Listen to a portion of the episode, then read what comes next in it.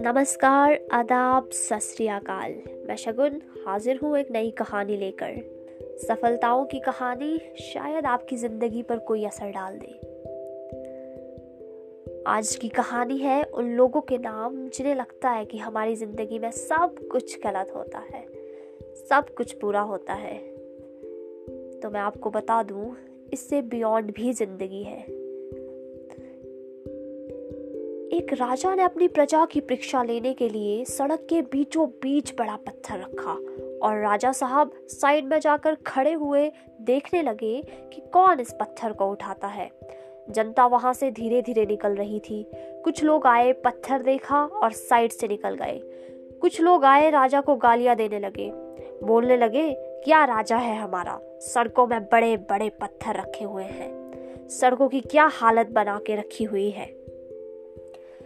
एक किसान वहाँ से निकल रहा था। उसके सर पर टोकरी थी। टोकरी को नीचे रखा और उस पत्थर के पास आया। पत्थर को उसने हटाने की कोशिश की। भारी पत्थर था, इसलिए हटा नहीं पाया। दोबारा कोशिश की धीरे धीरे पत्थर थोड़ा सा खिसका और उस किसान ने उस पत्थर को सड़क के साइड कर दिया। वापस आकर किसान ने जब टोकरी सर पर उठाने की कोशिश की तो उसकी नज़र पड़ी कि वहाँ पर एक थैली थी।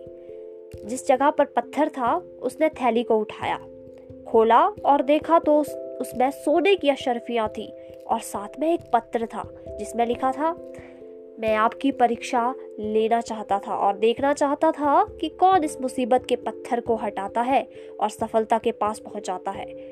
आपकी भी ज़िंदगी में एक पत्थर रखा हुआ है दोस्तों। आप भी उस पत्थर को हटाने की कोशिश कर रहे हो तो बड़ी अच्छी बात है। और आज कोशिश नहीं कर रहे हो तो कोशिश करना शुरू कर दीजिए। आज नहीं तो कल कल नहीं तो परसों पत्थर ज़रूर हटेगा और वो मिलेगा आपको जो आप चाहते हो, जो आप चाहते हो।